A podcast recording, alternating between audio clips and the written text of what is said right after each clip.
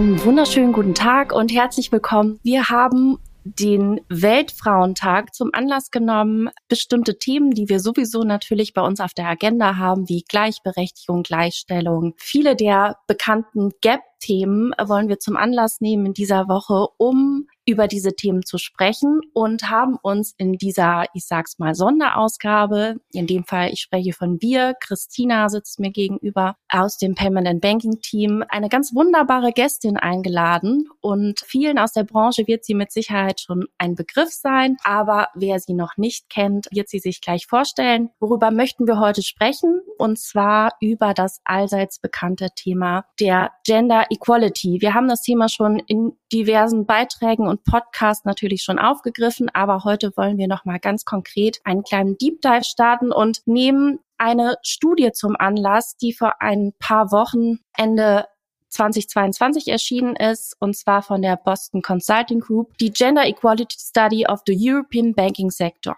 Und wie gesagt, dazu haben wir uns eine ganz wunderbare Gästin eingeladen. Ich begrüße hier im Podcast Claudia Raspa. Hallo Claudia, schön, dass du da bist. Vielleicht möchtest du einmal ganz kurz ein paar Worte zu dir sagen? Wer bist du und was machst du?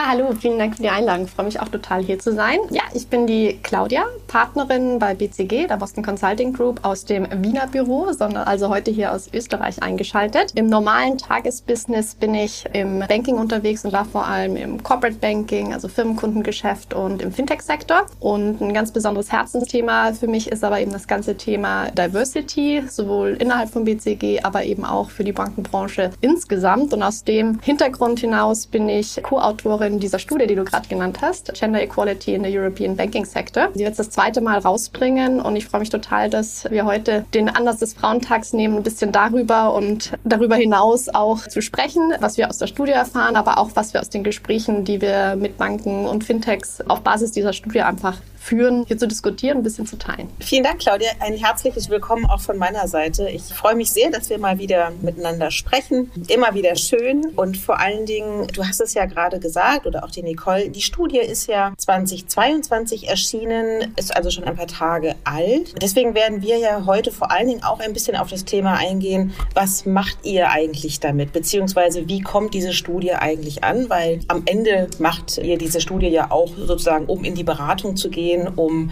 Unternehmen auch Diversity fit zu machen. Unabhängig davon würde ich dich aber gerne bitten, dass du doch noch mal die ganz wesentlichen Punkte aufzählst, was in der Studie herausgekommen ist, insbesondere vor dem Hintergrund, dass er ja 21 schon einmal eine solche Studie herausgegeben hat. Also ist alles besser geworden? Alles vielleicht noch nicht, aber tatsächlich bewegt sich in die richtige Richtung. Vielleicht noch mal kurz, was macht die Studie für die, die sie noch nicht kennen? Sollten aber natürlich alle im Nachgang noch mal lesen.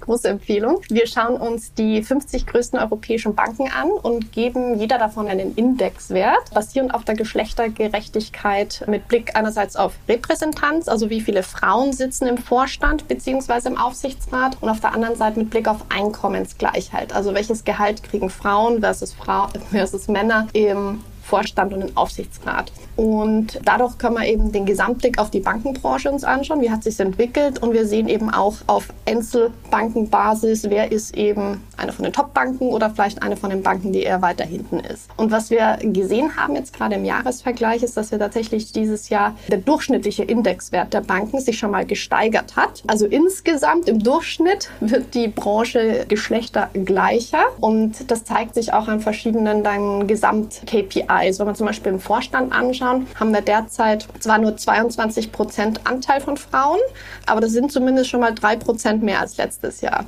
Dasselbe gilt für den Aufsichtsrat. Jetzt sind wir bei 39 Prozent, sind auch drei Prozentpunkte mehr als letztes Jahr. Also es gibt eine gewisse Bewegung, aber wenn man sich den Vorstand anschaut, von 22 Prozent bis 50 Prozent, ist nochmal ein ziemlich weiter Weg. Also da, wenn wir sagen, die drei Prozent schaffen wir jetzt jedes Jahr, sind wir immer noch mal mindestens zehn Jahre unterwegs, bis wir da bei Geschlechtergleichheit angekommen sind. Du hast ja jetzt schon ein paar Ergebnisse vorweggenommen und die Studie zeigt ja vor allem, dass, und das ist ja sozusagen auch so der, die Einleitung der Studie in einem Satz, dass die Gleichstellung der Geschlechter im europäischen Bankenwesen eben noch lange nicht erreicht ist, aber der Trend positiv ist. Aber vielleicht gehen wir noch mal einen Schritt zurück. Warum, und die Studie ist ja jetzt zum zweiten Mal erschienen, habt ihr denn eigentlich diese Studie initiiert und was oder wen wollt ihr denn eigentlich damit erreichen? Also der Hintergrund war tatsächlich, dass wir einfach gesehen haben, dass in den Top Leadership Positions, wenn wir auch mit Banken sprechen, wir manchmal auch vom BCG die einzigen Frauen am Tisch sind. Gerade im deutschsprachigen Raum ist das ja durchaus noch in vielen, vielen Banken der Fall. Und BCG macht schon lange diesen Diversity Index für Gesamtdeutschland, Gesamtösterreich und so weiter und gesagt, eigentlich wollen wir jetzt mal sehen, wie es auch im Bankenwesen aussieht. Also daher kommt die Idee und deshalb haben wir das jetzt zu dritt mit meinen Co-Autoren Janko Serski und der Verena Speth diese Studie entwickelt und aufgesetzt und Ziel ist es tatsächlich, einen Gesamtblick zu kriegen, um Awareness zu schaffen. Also, hey, es gibt noch was zu tun, weil oft wird ja suggeriert oder, oder sagen Leute, okay, Frauen können ja jetzt eh auch alles gleich wie Männer und Frauen können ja alles werden. Aber die Frage ist ja dann, warum sind sie es noch nicht? Und dieses Warum sind sie es noch nicht, können wir hier nochmal sehr klar mit Zahlen belegen, dass es halt wirklich noch nicht am Ziel ist und noch mehr zu tun ist.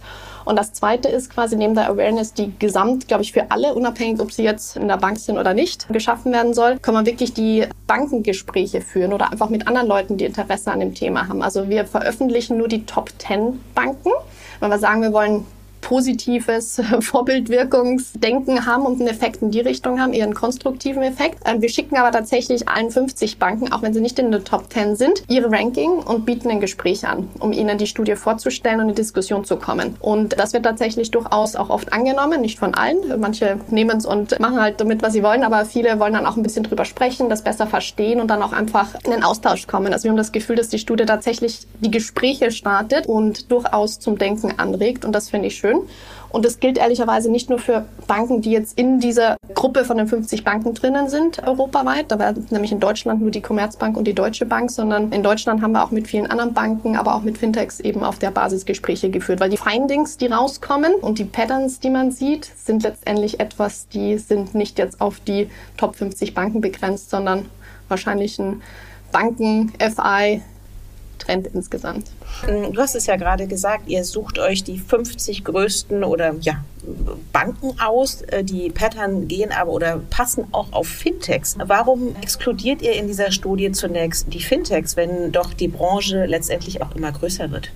Tatsächlich haben wir immer wieder überlegt, dass wir die mit reinnehmen. Ich glaube, vielleicht schaffen wir es mal aus Kapazitätsgründen dieses Jahr oder nächstes Jahr mal auch nochmal einen Deep Dive zu machen. Dadurch, dass wir es aber europäisch machen wollten, glaube ich, wäre es uns dann einfach von der Stichprobe gerade noch zu groß gewesen in den letzten ein, zwei Jahren, wo wir die ganze Studie erstmal aufgesetzt haben, die ganzen Datensätze gesammelt haben und Co. Es ist doch ein relativ großer Aufwand, auch wenn es öffentliche Daten sind. Das ist das eine. Und das zweite ist natürlich die Datenverfügbarkeit bei Fintechs. Wir können uns dann natürlich eigentlich fast nur die Gründe anschauen, weil es ja keine öffentlichen verfügbaren Daten zu den Hierarchiestufen drunter geht und auch sowas wie Gehaltsgleichheit, die wir recht wichtig finden, auch nochmal als Aussage der Wichtigkeit der Rollen, die Frauen haben. Das kann man natürlich bei Fintechs ohne die öffentlichen Daten natürlich auch deutlich weniger machen. Also eigentlich die einzige Analyse für Fintechs, die wir, glaube ich, Status quo machen können, ist wirklich die Anzahl der Gründerinnen und Gründern jeweils.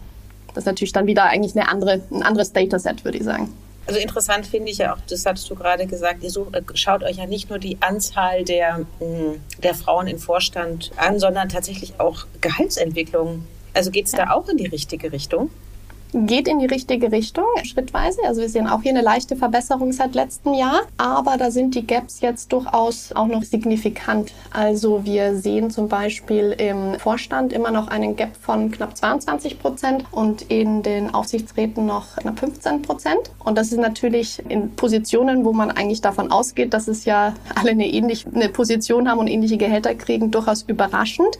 Lässt sich aber ganz einfach dadurch erklären, dass auch auf dem Gehalt Gehaltslevel die Gehälter unterschiedlich vergeben werden nach Wichtigkeit der Position, nach Einfluss der Position. Ich fand das tatsächlich auch ein bisschen besorgniserregend. Wir haben nämlich dieses Jahr so eine Detailanalyse gemacht, wo wir uns echt geschaut haben im Vorstand, welche Rollen werden von Frauen versus von Männern eingenommen im Vorstand. Und tatsächlich war ein ganz klares Ergebnis, dass Frauen vorwiegend Rollen in Marketing oder HR bekommen haben, die auch im Durchschnitt deutlich geringer vergütet sind.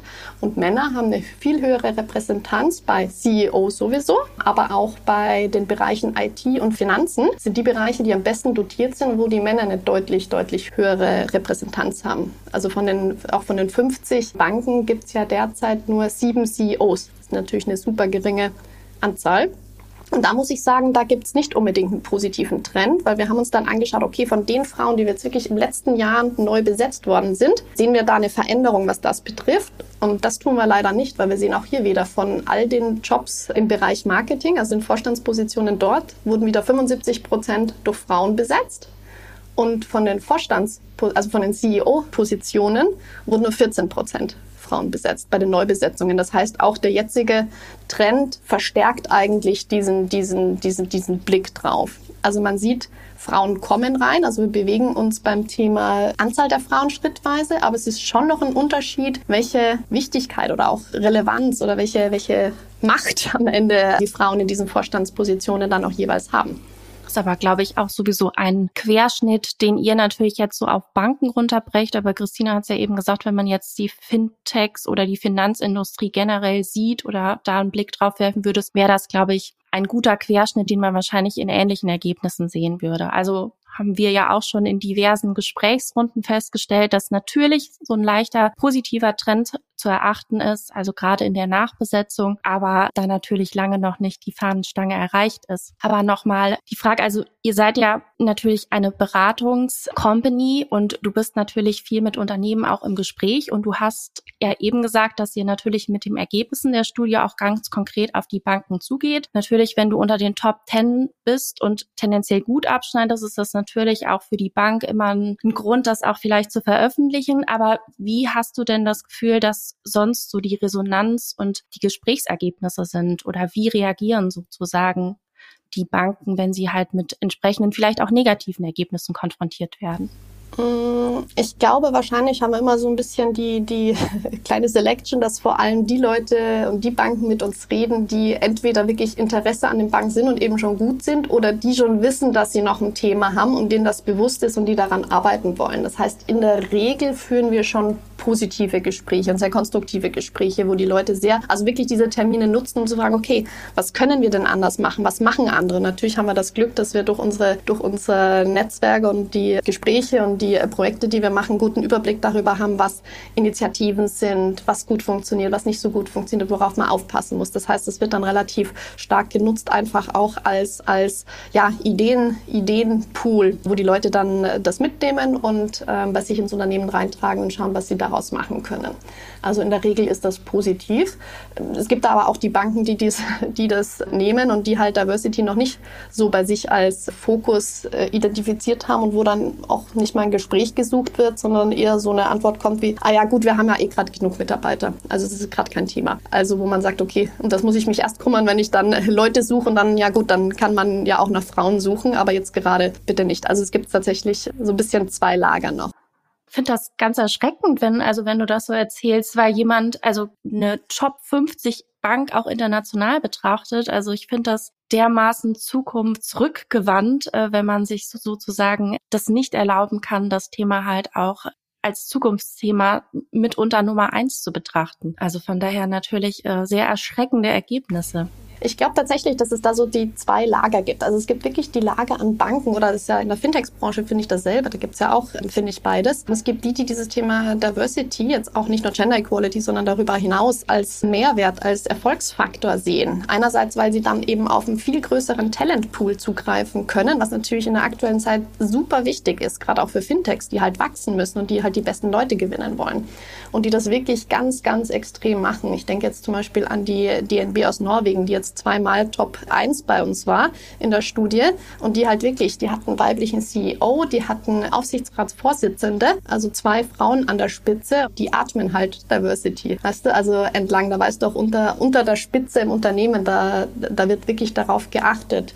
Und dann gibt's aber Unternehmen, die das Thema halt doch eher noch als regulatorische Notwendigkeit sehen. Also wo es halt darum geht, okay, im Aufsichtsrat gibt es in dem Land jetzt die Regulierung, dass ich so und so viele Frauen im Aufsichtsrat brauche. Und das machen wir jetzt auch.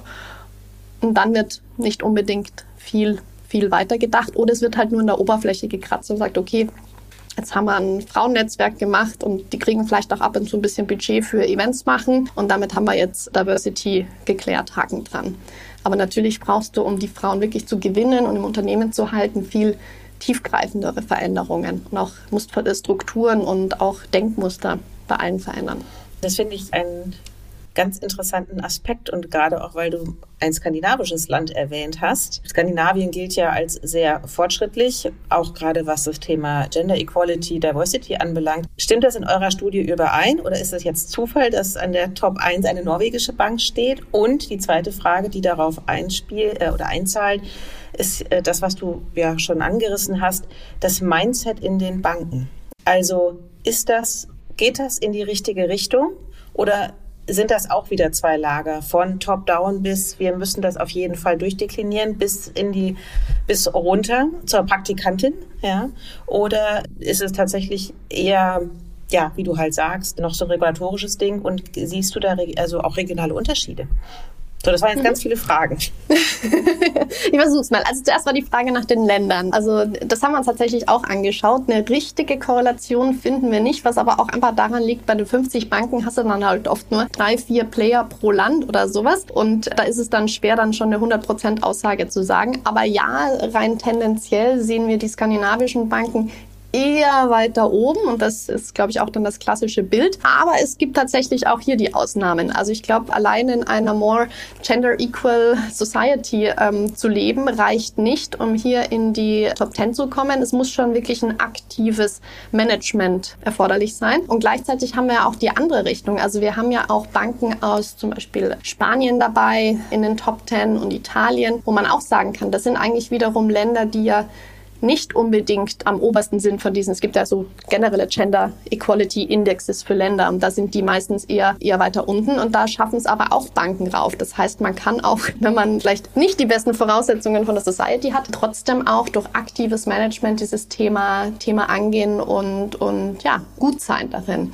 Also ich glaube, es ist vielleicht ein bisschen Rückenwind, aber es ist jetzt kein kein Garant dafür, dass es denn in den Banken klappt. Aber ich glaube, und das äh, geht ja gut zu deiner zweiten Frage, Mindset der Banken. Du brauchst halt den richtigen Mindset, um das dann wirklich umzusetzen. Und ich glaube, dass der bei Banken tatsächlich sehe ich auch zwei Lager, so wie ich es gerade beschrieben habe. Ich glaube, das das, das, das ist einfach so, je nachdem, wie weit die Banken da in ihrem Denken sind. Ich habe das Gefühl, da sind vom Mindset her die Fintechs manchmal noch vielleicht ein bisschen offener, vielleicht auch manchmal jünger, auch more outspoken und Social Media und solche Geschichten. Gleichzeitig habe ich auch da das Gefühl, das ist dann manchmal viel auch Floskeln, viel transportieren. Ja, ja, ist total wichtig, aber dass dann überall schon viel dahinter ist, da sind dann auch wieder genug Fintechs, wo halt fully male board, äh, Entschuldigung, Gründer dann an der Stelle und auch sonst viele Männer sind, was ja grundsätzlich jetzt nichts Schlechtes ist. Und es ist natürlich großartig, wenn sich auch die Männer hier mit aussprechen. Aber natürlich müssen dann irgendwann auch den Worten Taten folgen. Und ja, ich glaube, da, da, da gibt es dann auch wieder die Fintechs, die dann wirklich sehr, sehr aktiv dran sind. Also ich denke jetzt an sowas wie eine Solaris Bank, die das Futura-Netzwerk aufbaut für die Branche, die dezidierten Diversity Report rausbringt. Ist meiner Meinung nach also das einzige Unternehmen, was ich kenne, im Fintech-Bereich, die sowas machen. Heißt ja nicht, dass die schon am Ziel sind bei allem, aber allein dieses wirkliche aktive damit äh, beschäftigen und Co. zeigt ja, das beeinflusst ja auch den Mindset von dem Fintech und die ganze Unternehmenskultur. Oder auch natürlich, wenn wir uns Topi anschauen mit zwei weiblichen Gründerinnen, die natürlich dann auch sagen, sie schauen da beim Recruiting ganz besonders darauf. Also es gibt da in der Fintech-Branche schon genauso Unternehmen, die da, glaube ich, dann auch wieder ein bisschen weiter sind als andere, die vielleicht das auch schon wichtig finden und kommunizieren, dass sie es wichtig finden, aber vielleicht auch noch dann äh, die nächsten Schritte machen müssen, um es wirklich in, in Aktivitäten und Ergebnisse umzumünzen. Ja, vor allem auch Unternehmen, die sich in ihrem eigenen Approach da auch so ein bisschen challengen. Also zu sagen, wir wissen, dass bei uns noch nicht so, nicht, also, oder noch nicht alles so richtig gut läuft, aber wir nutzen auch unsere eigenen Daten und erhobenen Zahlen und versuchen halt ganz klar, uns ein Ziel zu setzen, das auch zu verbessern und das natürlich auch mit offenem Visier zu kommunizieren. Also da ist die Solaris Bank jetzt auch mit dem Futura-Netzwerk da tatsächlich ein sehr gutes Beispiel. Fallen euch noch andere, andere Beispiele ein? Mir sind jetzt die zwei eingefallen. Ihr sagt, die sind im deutschsprachigen Bereich auch noch gut aus euren Gesprächen? Na, mir fällt spontan noch RatePay ein Die sind natürlich auch, ich glaube, sie sind sogar fast bei 50-50 weiblich und auch der auf äh, der Führungsebene sind sie da sehr, ja, glaube ich, paritätisch mittlerweile aufgestellt. Und das war ja auch ein langer Weg. Ich meine, durch die Miriam, sie war ja früh auch sehr sichtbar und äh, das ist ja auch das, was sie immer sagt. Ne? Sie hat ja auch dieses Thema äh, Frauen in der Fintech-Branche sehr ja, in, in, die, in die Öffentlichkeit getragen, hat sich sichtbar gemacht, hat dadurch natürlich neue Talente herangezogen und das hat sich, glaube ich, bei denen so ein bisschen auch verselbstständigt. Ja, das ist ja das, glaube ich, auch was man sich wünscht. Also am Ende, am Ende eines Prozesses soll ja gar nicht mehr stehen, dass man jetzt irgendwie jedes Mal die Extrameile gehen soll, sondern dass Bewerbungen, die man bekommt, dass sie einfach 50-50 sind. Was natürlich bei in einer Branche, wo es nur relativ wenig Frauen sind, natürlich oberproportional viele Bewerbungen dann vielleicht bei, bei RatePay sind. Aber unabhängig davon ist ja das Ziel, ja tatsächlich diese Branche auch für Frauen attraktiv zu machen. Und dann muss es ja äh, Unternehmen geben, die das äh, einfach aktiv vorleben. Und ich glaube, dass diese drei genannten Beispiele sind da sehr prominent. Die äh, Frage, die ich mir immer nur stelle, und jetzt nehme ich so ein bisschen das von hinten nach vorne schon, was wir so in unserem Fragenkatalog haben. Wenn du jetzt aber in die Gespräche reingehst, wer sitzt denn dir gegenüber? Also, weil ich weiß es vom Futura-Netzwerk, es sind Frauen, die das initiiert haben. Das ist wunderbar. Ja, ähm, Frauen haben sich sichtbar gemacht, um Frauen für die Fintech-Branche begeistern zu können. Das machen wir drei ja auch die ganze Zeit, dass wir darüber sprechen, dass man als Frau durchaus sehr gut in dieser Branche arbeiten kann. Aber wer sitzt dir in den Gesprächen gegenüber, wenn du sie führst? Also ist Gender Equality wieder ein Frauenthema geworden? Und wenn ja, ist das der Sache dienlich oder würdest du dir wünschen, oder vielleicht passiert es ja auch, nee, das sind durchaus ist es der Mann aus dem Vorstand, der halt sagt, für mich ist das total wichtig, das nach vorne zu treiben, weil man Diversity als Zukunftsthema erkannt hat. Ist gemischt da wahrscheinlich in der Mehrheit sitzen Frauen gegenüber. Das ist wahrscheinlich definitiv noch so, wobei ich schon merke, dass die Unternehmen, die es gefühlt ernst nehmen und die da auch schon sehr gut sind, meistens auch gemischte Teams haben. Also da sind zumindest auch immer ein oder zwei Männer mit dabei. Und es gibt aber natürlich auch die Setups, wo halt der Bereichsleiter oder Vorstand für Personal, wo ja oft das Diversity-Thema mit drunter hängt oder mitgeführt wird. Aber das ein Mann ist und das eine Priorität für das Unternehmen ist, dann sitzt da natürlich auch mal ein Mann gegenüber, der sein Team mitbringt. Also es ist tatsächlich gemischt und es ist natürlich auch ja, wünschenswert, dass es immer mehr Männer auch mit dazukommen in Diskussion. Ist auch ein ein Grund. Wir machen ja auch unsere Studie, zum Beispiel BCG intern, haben wir das Team ja auch extra gemischt. Mit Jan und Verena sind wir quasi ein gemischtes Team. Und wir merken auch, dass es total hilfreich ist für die Diskussion. Also wenn wir die Ergebnisse anschauen und uns überlegen, was sind jetzt Empfehlungen, dass du dann einfach unterschiedliche Blickwinkel reinbekommst. Das ist super wertvoll für die Diskussion. Und am Ende ist es ein Thema, das können ja auch nicht Frauen alleine schaffen.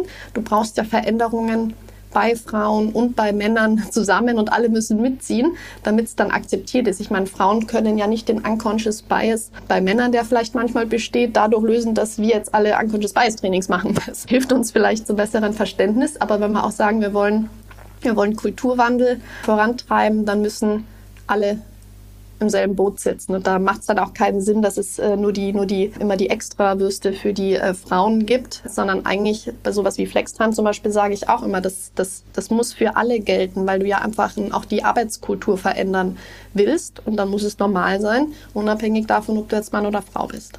Konntet ihr denn sozusagen Ergebnisse aus der Studie ableiten, wenn es darum geht, bestimmte Bedingungen zu schaffen, die es Frauen natürlich auch ermöglichen, ebenso gleichberechtigt aktiv im beruflichen Rahmen zu agieren wie Männer? Oder siehst du, oder wie sind die Ergebnisse der Studie dahingehend, was die Bedingungen angeht?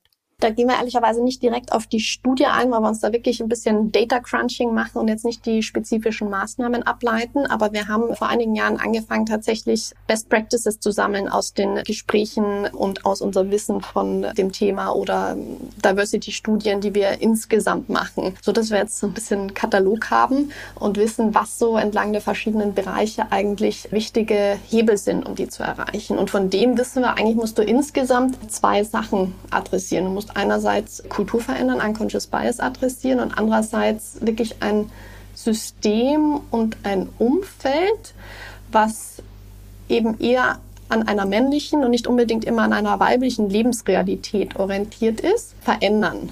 Also von der Arbeitsweise hin bis zur Verhaltensweise des Individuums. Das musst du ja eigentlich insgesamt adressieren. Und das ist natürlich nicht einfach. Da gibt es keinen Easy Fix. Da gibt es jetzt nicht die eine Magic-Initiative und wenn wir die machen, dann ist alles gut, sondern es ist tatsächlich etwas, das musst du richtig ganzheitlich angehen, eigentlich wie jedes andere strategische Thema. Da musst du dir überlegen, wo sind deine Pain Points, was ist bei uns im Unternehmen so, wo stehen wir und dann wirklich einen richtigen Plan machen, wie du es nach und nach umsetzt und wie du es auch trackst. So wie du es ja auch bei jedem weiß nicht, Produktlaunch oder bei jeder äh, Produktstrategie machen würdest, dass du das richtig genau analysierst und durchgehst. Und aus unserer Erfahrung heraus gibt es gerade so vier Dimensionen, die man sich anschauen muss und wo dann Initiativen gesetzt werden sollten. Das erste, und es ist super wichtig, das ist das ganze Thema Leadership Commitment. Also das Leadership soll und muss wirklich authentisch für dieses Thema stehen.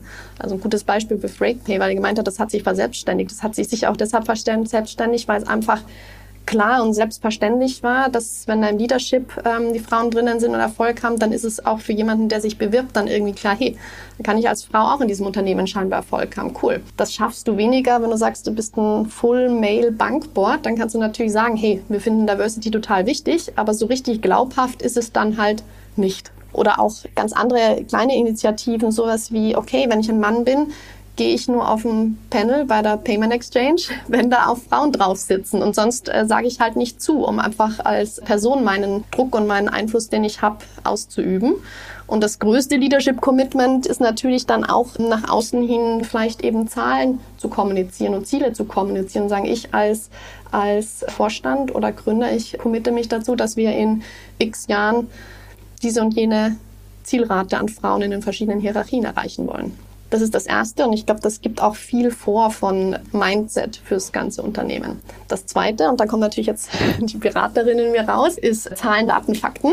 Also what gets measured gets done. Das heißt, man muss wirklich sich mal anschauen, wo steht ein Unternehmen denn heute eigentlich? Oft hat man ein ganz falsches Gefühl dafür, weil man hat dann, also ich, kenn, bin auf den Gesprächen und dann, dann sagen sie, aber wir haben doch, da ist doch die eine Bereichsleiterin und jetzt haben wir doch gerade da die Abteilungsleiterin befördert und sowas. wenn man sich dann die Zahlen anschaut, sind es halt dann von 15 Bereichsleitern trotzdem nur zwei Bereichsleiterinnen. Und auf der Abteilungsleitungsebene ist auch wieder alles ein bisschen intransparent. Also wenn man sich wirklich mal Reports zurechtlegt und das wirklich trackt, wie viel haben auf Führungsebene, in den verschiedenen Hierarchiestufen, natürlich dazu verbunden auch noch den Gender Pay Gap, um zu schauen, wie auch die Positionen dann halt verteilt sind nach ihrer Relevanz, wie viele Bewerbungen haben wir, männliche, weibliche und so weiter und so fort, um wirklich mal eine, Databases zu kriegen und dann ganz wichtig, diese reine quantitativen Ergebnisse durch qualitative Ergebnisse zu ergänzen. Also Studien, also wirklich Studien, also Umfragen zu machen, wo die Frauen befragt werden, um wirklich zu schauen, wo liegt denn bei uns im Unternehmen für unsere Frauen Themen, Herausforderungen und wie finden Sie, dass wir weiterkommen? Weil am Ende hilft es natürlich nichts, wenn die Zahlen ein bisschen nach oben gehen, wenn dann trotzdem die Zufriedenheit der Frauen eigentlich nicht hoch ist und sie dann trotzdem irgendwann auch wieder das Unternehmen verlassen. Das ist das Zweite. Das Dritte ist dann wirklich Kultur verändern. Und das fängt an mit Antidiskriminierungspolicies ähm, oder Anforderungen an Dienstleister wie BCG, dass auch BCG oder äh, Anwälte, mit denen man arbeitet, Frauen immer mitnehmen in die Teams und an den Tisch setzen, einfach eine Erwartungshaltung schaffen bis hin zu den klassischen Unconscious Bias Trainings, Frauennetzwerke und natürlich auch dieses ganze Thema flexible Arbeitsmodelle, Arbeitskultur die wieder für Männer und Frauen gleich gelten soll. Und am Ende, das vierte ist dann wirklich entlang des gesamten Lifecycles einer Frau, aber natürlich auch eines Mannes in der Karriere zu schauen, wie rekrutieren wir eigentlich, wie werden die Frauen gefördert, wie werden die Frauen gehalten? Und wie gehen wir auch gerade in diesen typischen Moments of Truth, in der Beförderung, aber natürlich auch klassischerweise Kinder, Familiengründung, wie gehen wir da eigentlich mit der Frau um und wie ermöglichen wir ihr und motivieren sie quasi im Unternehmen zu bleiben, zurückzukommen und auch in einem neuen Setup dann erfolgreich zu sein. Jetzt habe ich viel geredet, aber es ist, glaube ich, wirklich so, man muss viel, viel machen. Es gibt viele Stellschrauben, weil am Ende musst du wie gesagt, eigentlich die ganze Arbeitskultur und auch Verhaltensweisen verändern, damit das Setup halt für Männer wie Frauen die Lebensrealität von beiden wirklich abbildet und gerecht wird. Ich finde, du hast eine ganz interessante Sache gesagt. Ich musste gerade so an diese gefühlte Wahrheit von der Süddeutschen denken, weil du sagtest irgendwie, na ja, wenn er das Argument kommt, wir haben doch gerade eine Bereichsleiterin befördert. Das ist ja so dieses gefühlte, ich mache doch schon ganz viel und dann kommst du mit den harten Zahlen und sagst, ja, ja, nice. Aber wenn wir uns das mal auf das gesamte Unternehmen hin angucken, dann ist die eine Frau, ja, die du mir als Beispiel nennst, am Ende ja nur der Tropfen auf den heißen Stein. Absolut. Ja. Die Daten werden auch nicht immer gleich geglaubt. Deshalb bin ich aber immer sehr, sehr entspannt, weil wir nutzen ja wirklich öffentliche Reports, öffentliche Daten, die die Unternehmen selbst veröffentlicht haben. Das heißt, wenn die Daten nicht stimmen, habt ihr das Unternehmen und nicht wir ein Problem. Was ich zumindest raushöre und was wir ja auch immer für uns wieder identifiziert haben, ist dieses Strukturen aufbrechen, Strukturen, bestehende Strukturen verändern. Aber was ist denn deiner Meinung nach dieses, oder ich meine, wir müssen uns ja selber auch die Frage immer wieder stellen, warum ist es eigentlich so schwer, das zu knacken? Also dieses Aufbrechen, was macht das so schwer? Und das sieht man ja eigentlich auch in den Entwicklungen eurer Zahlen. Also es gibt natürlich einen ganz leichten prozentualen Anstieg, also vielleicht dieser positive Trend, aber es ist ja eigentlich immer noch viel zu wenig. Was, woran hakt's denn? Was ist denn deiner Meinung nach dieses, also wir haben natürlich viel über Mindset gesprochen, aber wenn man jetzt was ganz Hartes verändern müsste, was, was ist das? Ich glaube, wir bräuchten sowas wie, wie, wie, Covid für Gender Equality, weil ich finde es ganz interessant, wenn du vor drei Jahren alle Leute gefragt hättest, können wir unseren Arbeitsalltag überwiegend remote machen, hätte jeder gesagt, nein, unmöglich, geht nicht und so weiter. Und jetzt sind wir irgendwie alle in einer ganz neuen Lebensrealität. Und ich glaube, auch deshalb sind, ich glaube, der ganz große Wechsel wäre viel Strukturüberlegungen und Umdenken, was Karrierewegen und was ist eigentlich erforderlich für Führungspositionen. Es ist ja oft mit der Führungsposition verbunden, ganz lange Arbeitszeiten, immer abrufbar sein, flexibel sein, abends da sein, wenn es sein muss. In vielen klassischen Banken auch oft Auflandsauf Auslandsaufenthalte oder mehrere Auslandsstationen, um sich so ein bisschen schrittweise dem Unternehmen, im Unternehmen hochzuarbeiten über sowas. Das ist etwas, das hat wahrscheinlich in der Vergangenheit, in der Lebensrealität von Männern gut geklappt, wenn die halt im Hintergrund eine Frau hat und Familie, so dass sie alles übereinander bekommen haben. Frauen haben da vielleicht einen anderen Anspruch, gerade die, die eben Familie haben wollen. Will ja auch nicht jede, ist ja eine persönliche Entscheidung, aber vielleicht die, die Familie haben wollen, für die ist dieser Karriereweg dann noch nicht erstrebenswert. Und dann muss man sich halt überlegen, dann kommen dann oft die Sprüche, okay, haben wir denn wirklich ein Problem? Gibt es denn überhaupt so viele Frauen, die Vorstand werden wollen? Das ist doch hart und anstrengend und das wollen doch Frauen bestimmt nicht. Und dann sage ich immer, ja, vielleicht in der Art und Weise, in der ein Mann vor 15 Jahren CEO geworden ist, ja, will sie vielleicht nicht, richtig. Aber ist das denn jetzt der einzige Weg und der, der einzig richtige Weg, eine Karriere zu begehen? Oder können wir nicht auch Karrierewege wirklich neu denken? Reicht vielleicht nicht auch mal ein Abteilungswechsel? Muss es immer gleich ein, ein Auslandsaufenthalt sein? Am besten noch, während das Kind drei und im Kindergarten ist oder sonst irgendwas? Oder gibt es nicht Alternativen? Ändert das wirklich so viel an der Führungsqualität einer Frau oder eines Mannes? Oder kann man nicht auch mal andere Sachen probieren? Und deshalb auch dieses äh, Beispiel mit Covid und mit Remote-Arbeiten. Ich glaube, dieses Probieren, das muss einfach aktiv gemacht werden oder müssen wir irgendwie mal gezwungen werden, weil ich glaube, da würde sich sehr, sehr viel verändern. Dasselbe ist mit, mit Führungskräfte-Tandems.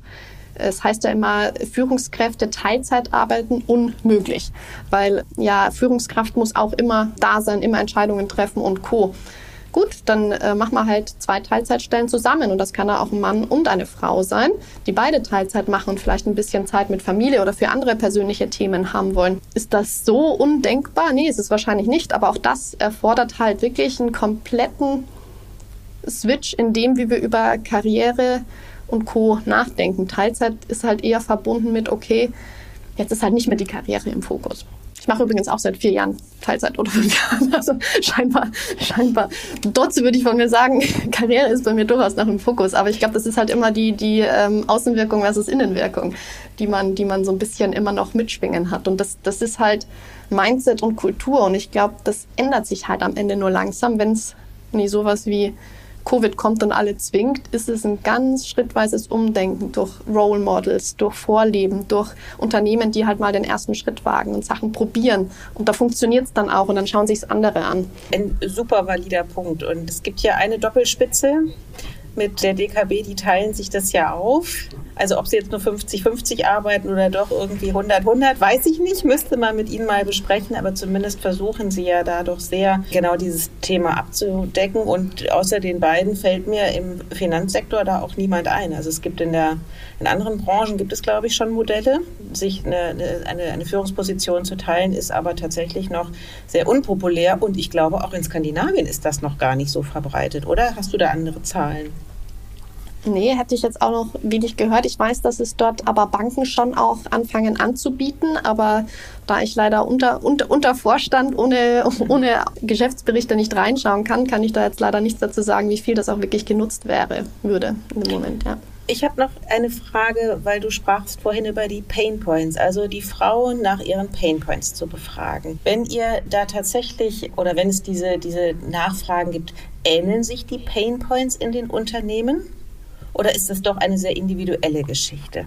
Mm, es ist schon individuell. Also man merkt auch, die Unternehmen sind unterschiedlich weit entlang dieser vier Dimensionen, die ich gemacht habe. Manche sagen, okay, wir haben schon super Leadership Commitment und auch einen tollen Report, aber uns fällt es noch total schwer, irgendwie die Kultur zu verändern oder jetzt wirklich unsere Arbeitsweisen und den Lifecycle dieser Frauen zu begleiten. Und dann gibt es die, die sagen, okay, eigentlich haben wir schon total viele Maßnahmen definiert über HR-Policies und ähnliches, aber eigentlich traut sich es keiner zu machen, weil es auch im Leadership gefühlt nicht committed ist und dementsprechend jeder glaubt, eigentlich darf ich es nicht machen oder eigentlich ist es nicht vorgesehen und dann traut sich es halt auch keiner, Teilzeit zu machen. Eine Frau nicht, aber ein Mann natürlich noch weniger, wenn er das Gefühl hat, es könnte für seine Karriere schädlich sein oder ähnliches. Das heißt, es ist schon sehr individuell. Auch der Ausgangspunkt. Manche haben schon ganz viele Frauen in der Pipeline und dann geht es eher darum, okay, wie kriege ich die jetzt hoch? Wie stelle ich sicher, dass die in die Führungspositionen befördert werden? Und dann gibt es andere, die vielleicht noch entlang des gesamten Unternehmens Probleme haben, aber vielleicht schon ein paar Vorstellen. Also es ist wirklich sehr, sehr individuell, würde ich sagen. Und auch dann, glaube ich, je Unternehmen und je auch wieder Land oder ob es jetzt Fintech oder, oder Banking ist, es sind, glaube ich, auch die Hürden und Her Herausforderungen der Frauen einfach super unterschiedlich, so dass dann auch wahrscheinlich wieder sehr unterschiedliche Initiativen erforderlich sind, je nach Arbeitsweise oder auch je, selbst innerhalb eines Unternehmens ist ja oft in, äh, zwischen den Bereichen schon wieder ganz unterschiedlich, wer dann im, im kleinen Mikrokosmos mit einem zusammenarbeitet, wie das klappt, wie die Kultur ist und so. Ja, super interessante Punkte auf jeden Fall, die du sagst. Und ich kann mich da auch nur anschließen aus die, also dieses flexible Mindset, das man mitbringen muss in einer Unternehmensführung. Und ich hatte das neulich mal in dem LinkedIn-Beitrag geschrieben, wo wir über das Thema Quote gesprochen haben, dass wir einfach aus diesem Hamsterrad der Karriere, der klassischen Kar der Karrierelaufbahn so aussteigen müssen, weil wir, glaube ich, da das sehr Individuelle sehen müssen was du auch gerade angesprochen hast. Und ja, dass die Unternehmen da, glaube ich, nochmal sehr deutlich gucken müssen, dass die Karrierewege heute ganz andere sind, als die da vielleicht noch vor 20, 30 Jahren waren. Denke ich auch. Ich habe nur gerade, frage mich wieder mal sozusagen, also ich meine, es kommen ja sehr viele Männer auch in diesen in diesen Bereich rein. Also wir werden es nicht hinkriegen, das Mindset zu verändern, wenn die Männer nicht mitziehen. Also wenn wir jetzt irgendwie als Frauen behaupten oder proklamieren irgendwie, ja, wir müssen Strukturen aufbrechen, ja, wir sind ja total bereit zu sozusagen, na klar, dann bin ich halt fünf Jahre älter, ja, weil ich irgendwie vorher noch ein paar Kinder bekommen habe, ich dann auf die Position gehe, gleichzeitig ziehen aber sehr viele Männer an mir vorbei. Also in, in diesen in diesen ganzen Gesprächen musst du es ja immer sozusagen auch schaffen, auch den Benefit für die Männer zu verkaufen. Also verkaufen klingt jetzt irgendwie so, als ob man jetzt irgendwie so saures Bier irgendwie. Nein, also was ich damit sagen möchte, sie einfach so mitzunehmen, zu sagen, also wenn wir Frauen empowern, tatsächlich auf Positionen zu gehen, da habt ihr ja auch was von. Also eure Karriere ist ja mitnichten in Gefahr. Ja, also auch dieses zu kommunizieren finde ich wichtig, weil ansonsten könnte ich mir vorstellen, ohne dass ich da jetzt Zahlen habe, dass natürlich so dieses, dieses, dieses kreative Denken, wie man denn Karriere machen kann, für Frauen vielleicht ein viel wichtigeres Thema ist als für die Männer, weil das war ja schon immer so für sie vorgezeichnet. Also warum sollten sie von diesen Strukturen abweichen, wenn man ihnen nicht den Vorteil erklärt? So, also wie, wie sind da deine Erfahrungen in den Unternehmensgesprächen? Ich glaube, das Allerwichtigste und das zum Beispiel auch bei BCG intern äh, genauso gehandhabt und finde das total wichtig ist, dass halt alle Veränderungen halt nicht nur für Frauen sind als Sonderlocke, sondern für Frauen und Männer. Das heißt, wenn Frauen jetzt wieder Beispiel Flextime machen dürfen, muss das für Männer genauso gelten. Offenes Angebot für alle. Sonst ist es, sonst ist es auch nicht gleich. Sonst ist es auch irgendwie, bist du dann immer halt die Frau und die Mami, die Teilzeit macht, der man es halt geben muss, weil sonst äh, geht sie halt woanders hin, was auch schade wäre. Das Bild willst du ja auch nicht haben. Du willst Flextime einfach als ganz normales äh, Arbeitslogik etablieren. Dazu muss es auch wieder im Sinne von Equality, geht halt immer in zwei Richten, für alle gelten. Und das muss eigentlich für vieles andere auch sein. Wenn du sagst, okay, Frauen kriegen ein spezielles Sponsoring oder sowas oder Mentoring, warum das nicht auch den Männern anbieten, wenn es die Möglichkeiten gibt. Dasselbe für Netzwerktreffen, also auch bei uns, wir haben ja auch innerhalb von BCG ein Frauennetzwerk. Wir versuchen auch hier ähm, immer wieder Events zu machen, die wir offen auch den Männern mit anbieten. Also sagen, okay, wenn wir den Frauen irgendwas über Cloud Computing erzählen, um sie zu fördern, könnte auch ein Mann interessieren. Why not? Also da, glaube ich, ist die Offenheit extrem wichtig.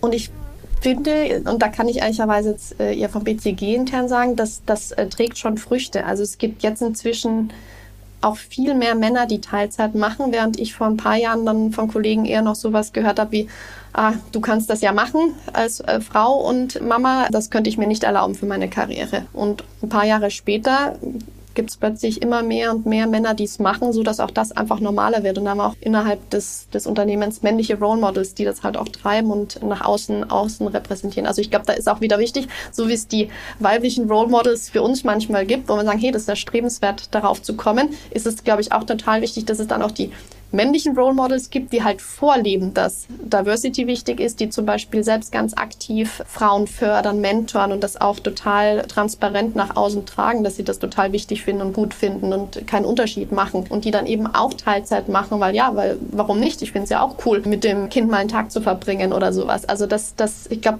da braucht es Role Models und da braucht es Gleichheit bei den Initiativen.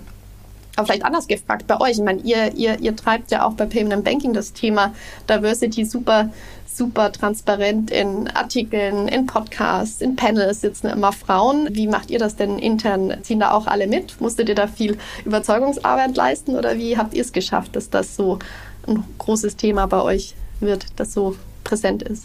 Also auf Unternehmensebene würde ich sagen, dass es da ein total offenes Mindset gibt. Also ähnlich wie wir von Anfang an auch schon vor Covid dieses Remote-Arbeiten äh, für uns als total tolles Modell entdeckt haben und da auch nie ein Fragezeichen gemacht haben, war auch, glaube ich, dieses Thema Frauen ins Team zu holen und möglichst viele Frauen ins Team zu holen, von Anfang an da total gegeben. Also ich muss sagen, aus unserem Gründer-Gesellschafterkreis kann ich alle als sehr positives Beispiel, was das Thema Frauen in bestimmten Positionen angeht. Ähm, es ist natürlich was anderes, wenn man im eigenen Unternehmen arbeitet und äh, da vielleicht nicht an bestimmten Stellschrauben drehen kann, aber zumindest, wie du auch eben gesagt hast, mit seiner eigenen Reichweite, die man hat, für das Thema steht. Und ich glaube, dass wir mittlerweile nicht nur, wie wir als Organisation aufgestellt sind und wie wir unsere Unternehmens- und Mitarbeiterkultur denken und leben, äh, sondern auch, wie wir gesagt, unsere Artikel genau, unsere Artikel, unsere Podcasts, unsere Gästinnen und gerade natürlich auch, wie wir Events denken. Und da hat das Thema Diversität, glaube ich, einen relativ großen Stellenwert mittlerweile. Genau, und das möchten wir natürlich, also wir möchten natürlich da unsere Reichweite nutzen, um auf das Thema stetig aufmerksam zu machen. Und ich glaube, also Christina kann es vermutlich bestätigen, aber wir bekommen da natürlich nur positive Resonanz. Ja, weil ich vorhin das Thema Rate Pay gesagt habe. Also auch, also verselbstständigt hat sich das noch nicht. Also wir müssen natürlich manchmal schon auch nochmal die extra Meile auch bei den Events gehen. Aber ich glaube, es ist dadurch, dass wir eben als Payment and Banking dafür stehen, da äh, sehr aktiv zu sein, gelingt es uns vielleicht manchmal besser, die Frauen sichtbar zu machen als anderen. Was nicht heißt, dass die jetzt alle anklopfen und sagen irgendwie so, ich bin eine Frau, macht mich sichtbar. Aber wenn wir halt sagen, äh, ich will aber mit der Frau sprechen, dann gelingt uns das vielleicht eher als, als woanders und gerade eben auch auf den, auf den Events, ja. Merkt man, fällt auch extrem auf. Ja, schön. Also das ist ja das, was wir immer wieder intendieren. Und äh, genau, also das Feedback ist natürlich extrem positiv. Und ähm, ja, wenn wir da einen kleinen Beitrag zu leisten können, dass die Branche attraktiver wird, dann machen wir das natürlich total gerne. Ja, jetzt haben wir über den Ist-Zustand gesprochen. Jetzt hattest du ganz eingangs gesagt, es waren drei Prozent. Wenn es jetzt jedes Jahr drei Prozent sind, dann sind wir in, ähm, okay, jetzt bist du die Zehn Rechenfrau. Zehn Jahre. 50 Prozent. Im Vorstand, also im Vorstand brauchen wir dann noch zehn, zehn Jahre, bis wir bei 50 Prozent Frauen sind. Im Aufsichtsrat sind wir etwas besser, da brauchen wir nur noch vier Jahre theoretisch, weil das durch die Quote natürlich schon ähm, deutlich höher ist. Aber wenn ich mir das wünschen würde, sagen wir, machen wir nicht mal drei Prozent, so ein bisschen mehr. Vielleicht schaffen wir es ja auch in fünf Jahren. Hm? Vielleicht wäre das das Ambitionsniveau, das wir uns setzen wollen. Mhm. Als Abschlussfrage, was, was muss man denn tun, um da einfach schneller voranzukommen? Also auch deine Prognose.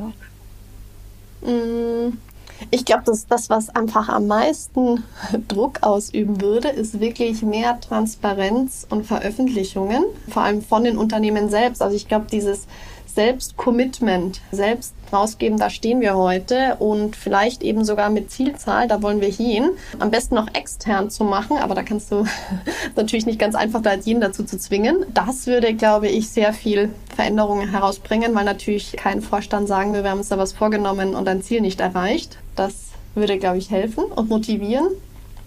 Und ich glaube, am Ende muss halt jedes Unternehmen und jeder Einzelne dranbleiben. So wie er sagt, ihr, ihr, ihr habt euren Beitrag mit dem, dass ihr Payment and Banking, in Payment and Banking das sehr, sehr präsent macht und macht, ist es, glaube ich, wirklich auf persönlicher Ebene so, dass es sein muss. Also heißt, ich persönlich mentore ja auch viele jüngere Kolleginnen. Ich leite unser BCG-Frauen-Netzwerk im Banking und versuche da auch meinen Beitrag zu leisten. Jedes Unternehmen genauso das, was es machen kann, um das Thema transparent zu machen, dass man drüber redet und dass es dann eher einen Aufschrei gibt, wenn es nicht klappt, als andersrum, dass es keiner merkt. Ich glaube, das, das würde helfen, um ein bisschen mehr Rückenwind zu bekommen. Auch wenn natürlich ähm, Aufmerksamkeit und Transparenz nicht immer nur Spaß macht. Also da sieht man ja dann auch manchmal die Sachen, die nicht so schön sind, aber das kann halt oft ein Gesprächsstart sein und äh, Einladung an alle, wer zur Studie oder zu dem Thema äh, sprechen will und nochmal eine äh, Start, Starthilfe braucht, können wir auf der Basis der Studie natürlich auch gerne, gerne Input geben und die Studie auch nochmal teilen. Das ist doch ein wahnsinnig gutes Abschlusswort. Liebe Claudia, wir danken dir ganz, ganz herzlich für diese wunderbaren Insights. Für alle, die sich die Studie nochmal genauer angucken wollen, wir packen sie natürlich in die Show Notes, nochmal in den Artikel, der zum Podcast auch erscheint. Wahrscheinlich kann man sie aber auch auf der BCG Homepage selber nochmal runterladen. Vielen Dank an dieser Stelle. Wir sind sehr gespannt, wenn wahrscheinlich Ende diesen Jahres äh, die neue Studie erscheinen wird und werden mit Sicherheit da auch nochmal ganz genau hingucken, wie sich der Trend entwickelt und genau, werden da bestimmt auch nochmal einige Fragen zu haben. Also vielen Dank erstmal an dieser Stelle für deine Zeit und für diese tollen Insights. Vielen Dank für die Einladung. Ja, vielen Dank auch von meiner Seite.